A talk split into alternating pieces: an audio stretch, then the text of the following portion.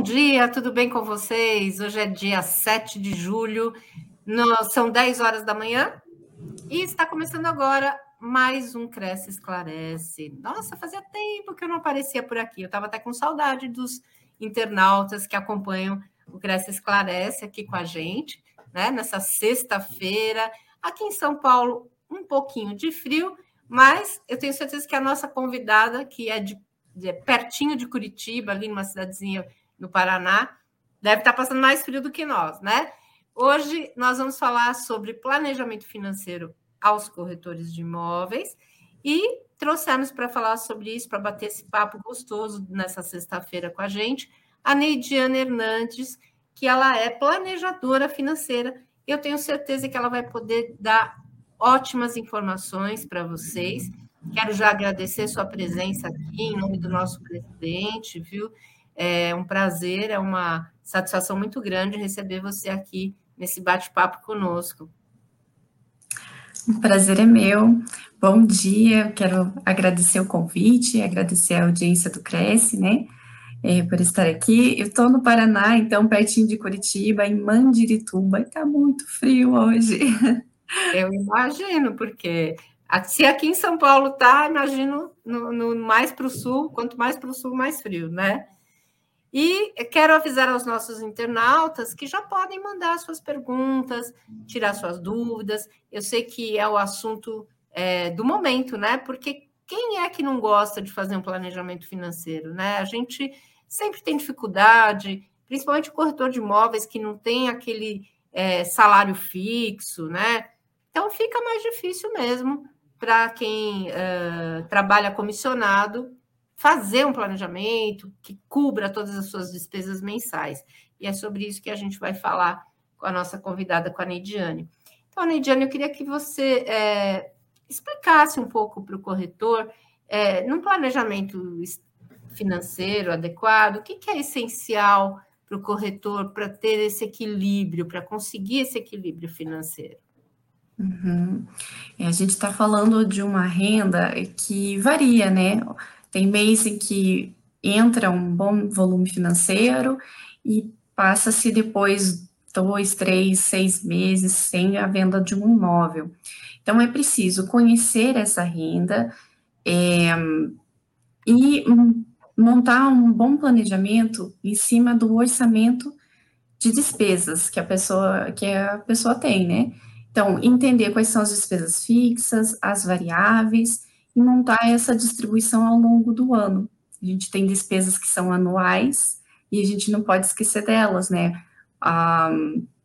O uniforme escolar, o material escolar, o IPTU, é a manutenção do carro, né? Então, então a gente precisa dessa organização de entender qual é esse volume para fazer essa reserva eu recebi um bom valor agora, então já reservo para os próximos meses, eu já tenho essa reserva montada para passar aí esse é, sem aperto, né?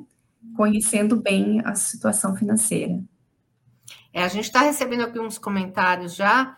Uh, o Caplog, bom dia também para você. O Pedro Natal Paz de Toledo, ele diz o seguinte: Bom dia a todos. Eu já estou inscrito há mais de um ano e ainda não vendi nenhum imóvel pelo fato de eu ser servidor público e ter disponível somente os períodos da tarde e finais de semana. E aí, mais para frente, ele completa. Mesmo assim, estou muito feliz, pois fiz algumas avaliações e quero muito aprender essa linda profissão. Oficialmente, comecei a trabalhar como corretor de imóveis esse mês.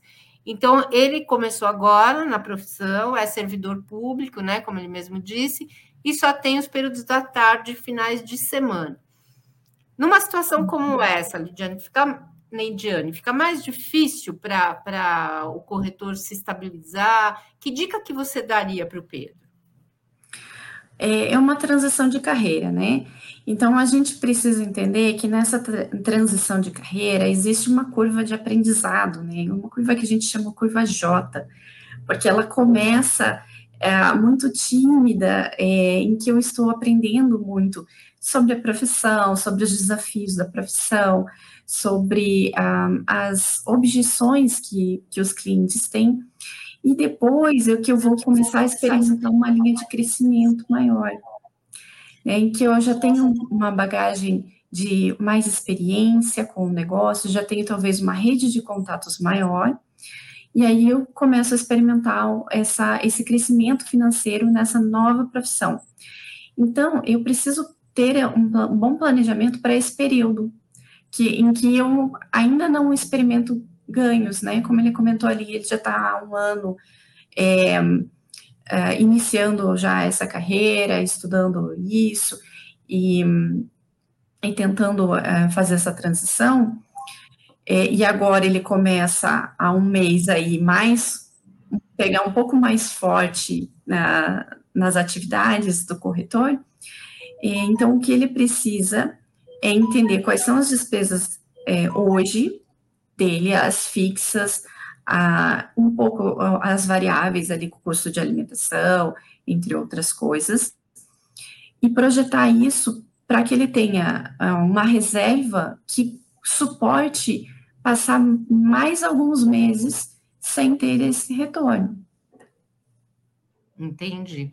É, realmente é uma questão né, de fazer esse planejamento. E, e, como é que a gente prepara esse planejamento para ele ser eficiente? Quais os pontos que devem é, estar inseridos nesse planejamento para que a gente não tenha é, nenhum tipo de problema, tenha sucesso financeiro?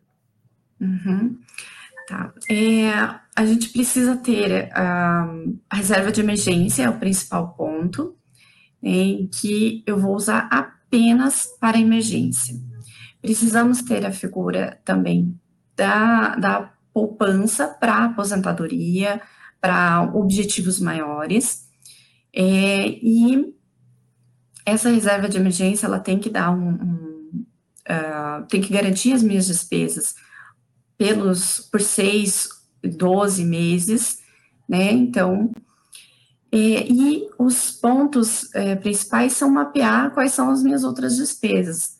Né? Então, com moradia, com alimentação, com transporte, eu mapeando e conhecendo elas, eu consigo montar esse orçamento. É, cuidado muito com o cartão de crédito, que ele pode, algumas pessoas não conseguem utilizar como, como de forma auxiliar e ele acaba virando a, uma carteira, né? Como se fosse um, um adicional do, do dinheiro que eu tenho. Acabou o dinheiro da conta, agora eu uso o cartão.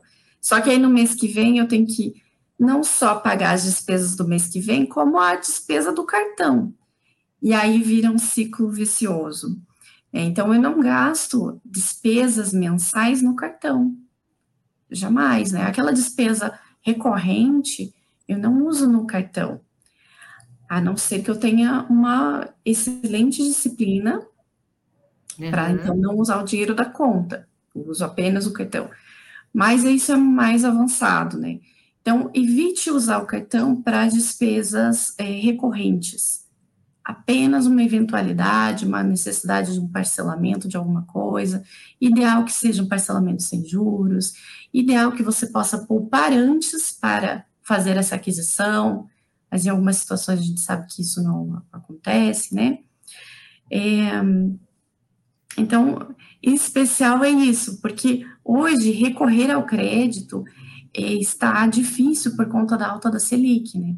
A Selic veio crescendo no, nos últimos anos por conta da pandemia, por conta de uma recessão, é, por conta da inflação, né? Ela tem esse objetivo de frear a inflação. E agora a gente vê um ciclo de estabilização e um ciclo que talvez vai começar um ciclo de baixa da Selic, mas por hora a Selic está alta e isso dificulta empréstimos, né? A gente tem taxas mais altas. Então, eu precisar, uh, por exemplo, ah, sei lá, furou o pneu do carro, eu preciso trocar os quatro porque estão careca. Poxa, isso eu sei que o pneu não é para sempre, né? Uhum. Então, eu já deveria ter algo reservado pensando nessa manutenção do carro, mas eu não planejei, não reservei. Então, eu vou recorrer aqui ao crédito, vou recorrer a alguma outra coisa, pode sair mais caro do que, é, do que deveria ser, né? Então, é só um exemplo simples, mas existem diversas emergências que acontecem que a gente pode precisar. É, um exemplo que é do dia a dia do corretor, né? Porque muitos dependem do automóvel para visitar os imóveis, para levar os clientes, né? E tem que estar, tá, tem que pensar, tem que incluir no planejamento a manutenção do automóvel, né? Você está certa, com certeza. Nós temos aqui uma, um comentário do Osvan Leite, corretor de Recife, Pernambuco. Bom dia, Osvan. Ele diz o seguinte: eu penso que a manutenção, acredito que o que ele quis dizer é o seguinte: a manutenção de um rendimento é, dirigida à consultoria de aluguéis. Então, acredito que a parte de administração de aluguéis talvez possa garantir um rendimento para o corretor enquanto ele não vende imóveis. É isso mesmo? Pode ser uma, uma saída, né? administração de, de aluguéis, porque é um serviço que facilita muito o proprietário também, né? Muitas vezes o proprietário ele não é do ramo imobiliário, ele apenas tem um imóvel que tem esse objetivo da renda e ele tem outra atividade, com outras, é, com outras obrigações, né, outras preocupações. Então, uh, pode ser um, uma, uma boa fonte de renda o, é, o corretor fazer esse gerenciamento, que é muito importante, né, um acompanhamento de perto, tá ali fazendo as cobranças, fazer a, aquela gestão do inadimplente, né? Isso tem um grande valor para o proprietário do imóvel. Uhum.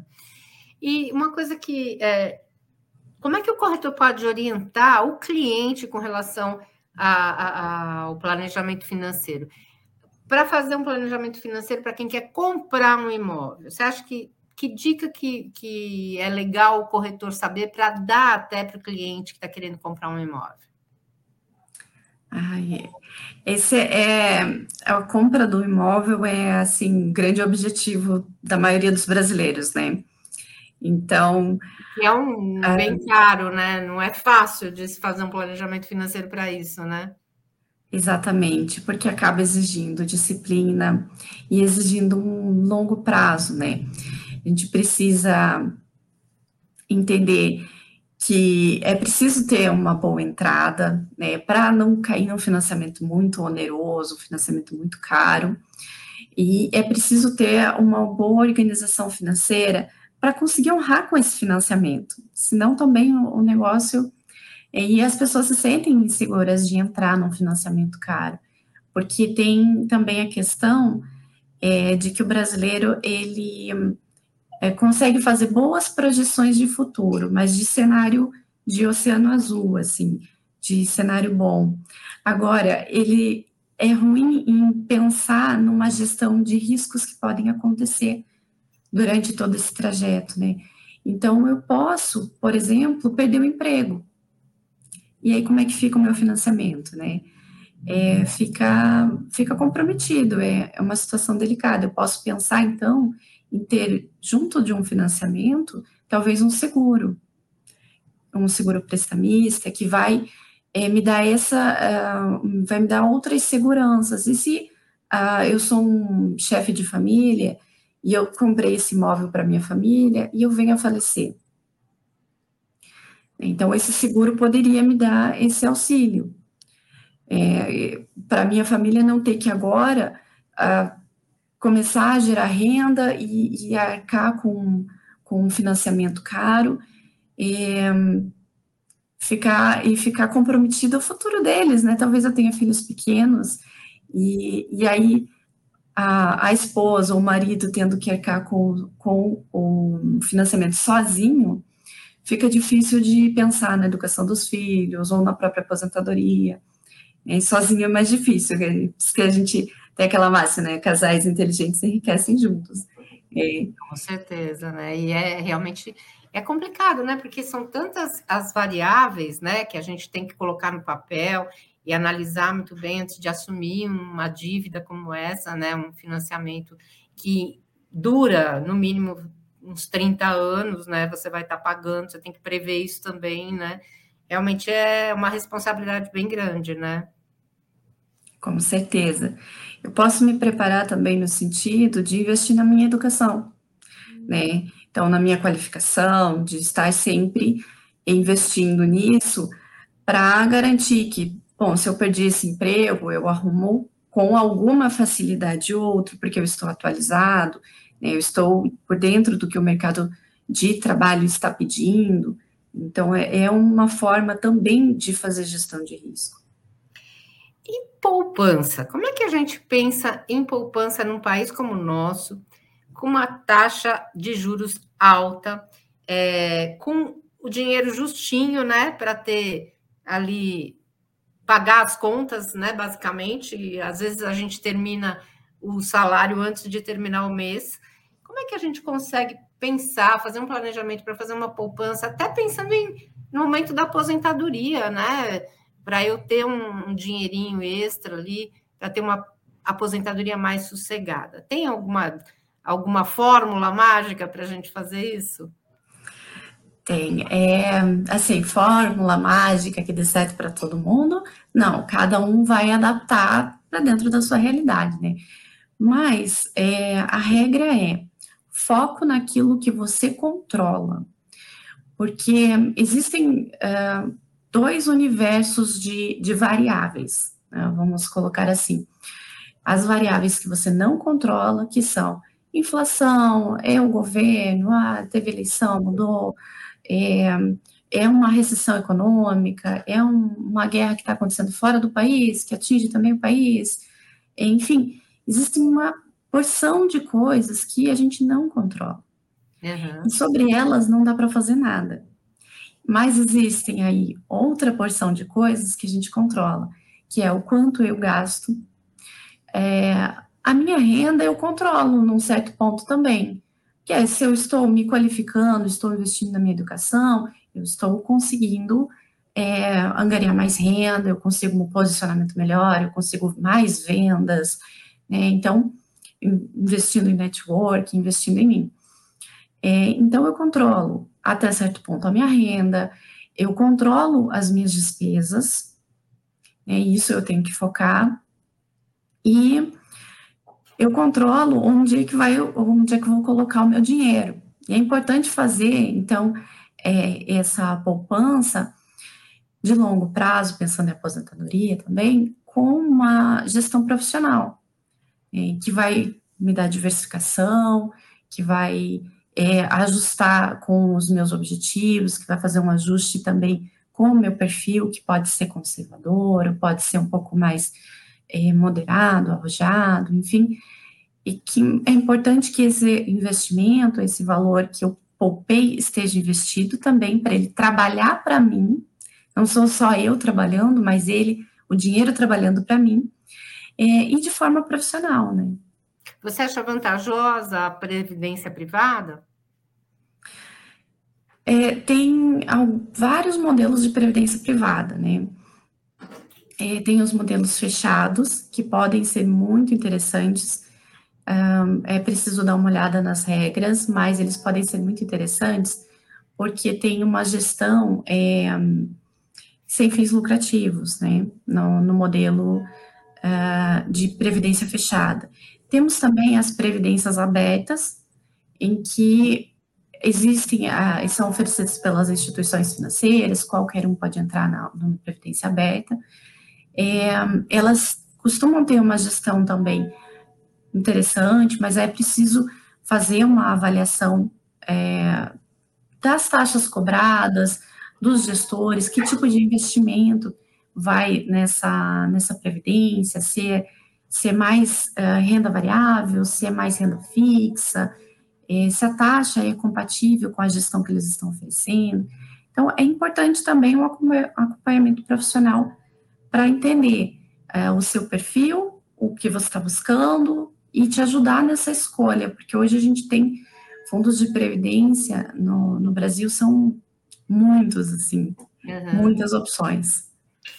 E, Neidiane, é, com relação àquela velha dica, né, que a gente tem de anotar todos os gastos, o cafezinho que eu tomei, é, enfim, isso ajuda a elaborar um planejamento financeiro? Ou você acha que não precisa ser tão detalhado assim?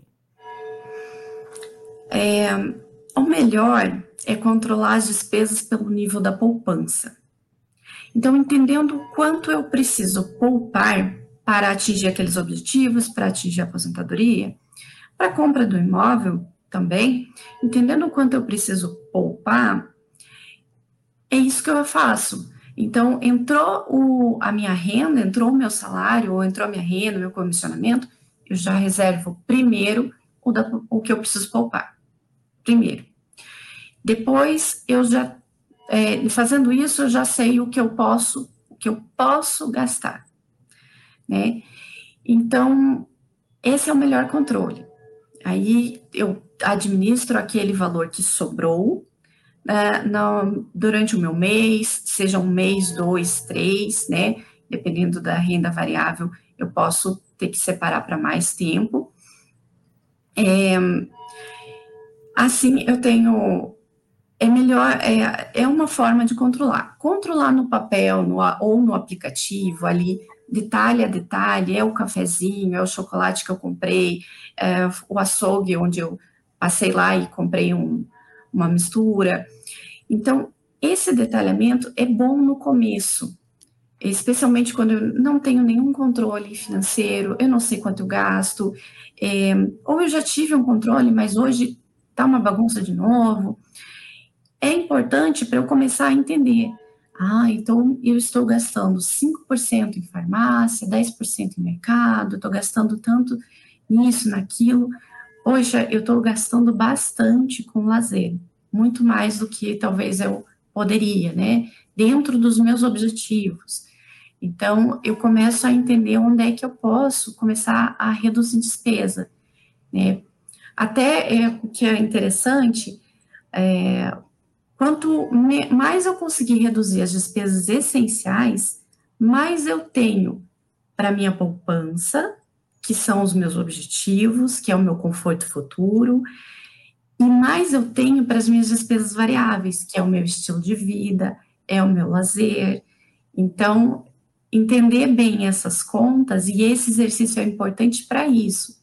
Depois que eu entendo muito bem isso, eu posso começar a fazer aquela uma gestão um pouco um pouco mais solta assim, mas é um exercício importante no começo. Entendi. Eu achei interessante você é, você ter esse panorama assim diferente até do que eu tinha em mente de primeiro você fala bom eu recebi meu salário e isso aqui eu posso poupar, né? Então é bacana, porque aí você também se sente um pouco mais é, amparado, né? Com o teu salário, saber que você pode pegar aquela parcela e, e guardar, né?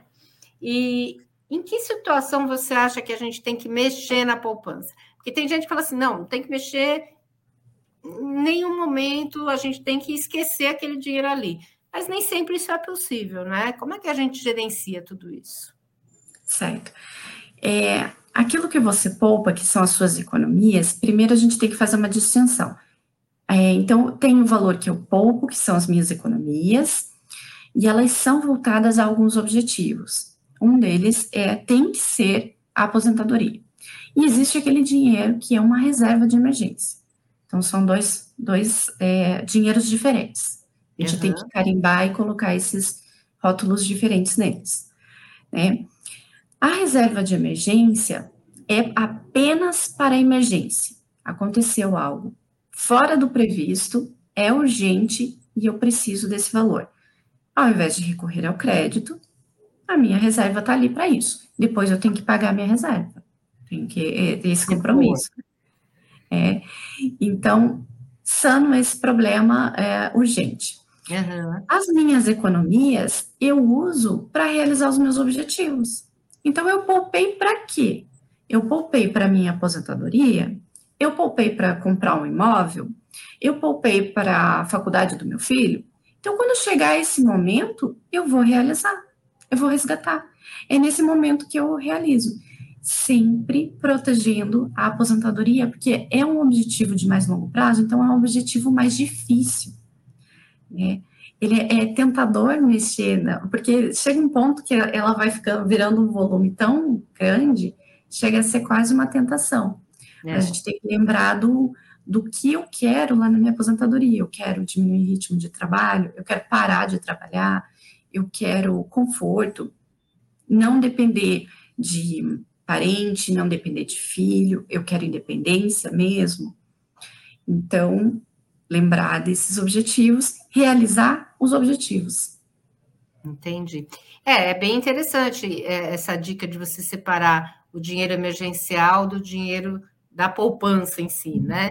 Porque é o que você falou, muita gente faz mesmo essa. A gente tem uma tendência, né, de falar, ah, eu tenho esse dinheiro na poupança, vou acabar usando aqui porque estou precisando, é uma necessidade, e nem sempre é a melhor opção, né? A gente às vezes precisa ter essa.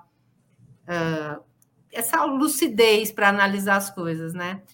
E, e, e, se eu tenho dívida, eu consigo ainda fazer um planejamento financeiro adequado? Como é que eu faço? Deve. Se você tem dívida, deve fazer um planejamento, né?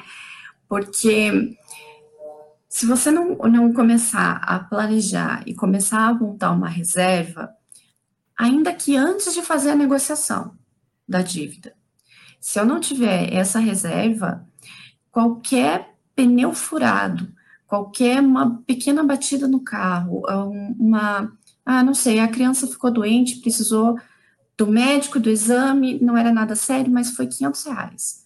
Uhum. Qualquer coisa assim, eu vou ter que recorrer ao crédito, ao crédito que eu não tenho. E de novo eu faço uma dívida.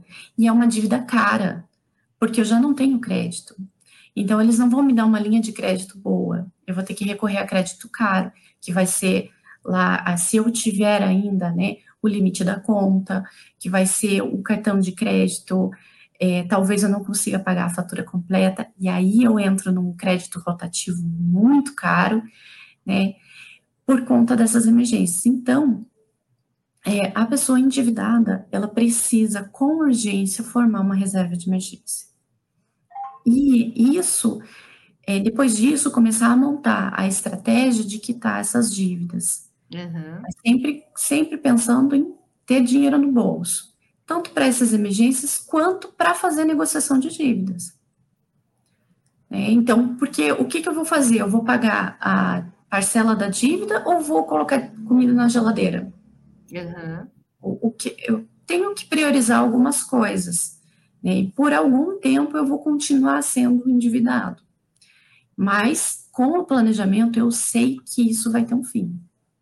E vivendo num país como o Brasil, como você mesmo mencionou, com taxas de juros né, altas, enfim, e com uma série de instabilidades financeiras, a gente consegue driblar? Tem alguma dica para a gente driblar essas instabilidades financeiras do país?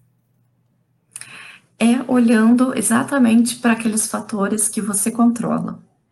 Então, não consigo controlar a instabilidade é, do país, a questão é, da taxa de juros, a questão da inflação. Então, eu posso é, olhar para aquilo que, é, dentro das minhas despesas, onde é que eu posso economizar? Se é uma, como a gente passou por uma pandemia, né? Talvez eu precisasse de um tratamento médico, talvez fosse o momento de vou enxugar ainda mais um pouco as minhas economias para garantir que, nesse momento tão incerto, eu consigo é, sanar pontos de emergência, né? Se alguém da família tiver uma questão de saúde, alguma coisa assim, eu consigo sanar. Eu consigo passar por isso sem muita dificuldade. Então, é montando reserva de emergência, pensando na minha aposentadoria, tendo a minha reserva, controlando as minhas despesas.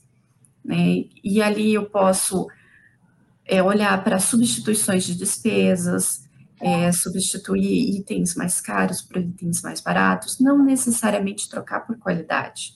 Tá? Qualidade, eu vou abrir mão de qualidade por.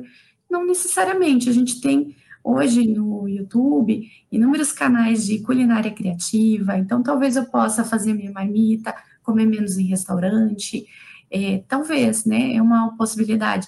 Posso começar a pensar em substituir algumas despesas, se for o caso em que eu tenho que enxugar tanto assim o meu orçamento. Uhum. É, realmente é, são dicas assim que a gente precisa é, adaptar ao nosso dia a dia, né? A nossa rotina, a nossa realidade, né? Mas eu, sinceramente, Neidiane, adorei é, esse bate-papo aqui com você. A gente está chegando ao finalzinho do nosso programa, mas É, é muito bom você ter esse tipo de visão das coisas, porque para quem está ali, como a gente começou falando, né, sem um salário fixo, como é a maioria dos corretores de imóveis, é muito bacana que a gente pense né, nessas possibilidades né, de poupar, inclusive para ter uma aposentadoria mais tranquila. Quero te agradecer bastante por essas dicas legais que você deu para a gente aqui hoje, para os nossos internautas. Eu que agradeço o convite, né? Esse bate-papo foi muito gostoso, a audiência de todos que puderam participar aí ao vivo. É uh, só agradecer mesmo. Que bom. E quero agradecer a todos que estiveram conosco nessa manhã de sexta-feira e espero que vocês tenham um excelente final de semana, é, com muitos negócios aí, né? E semana que vem estamos juntos novamente. Um grande abraço a todos.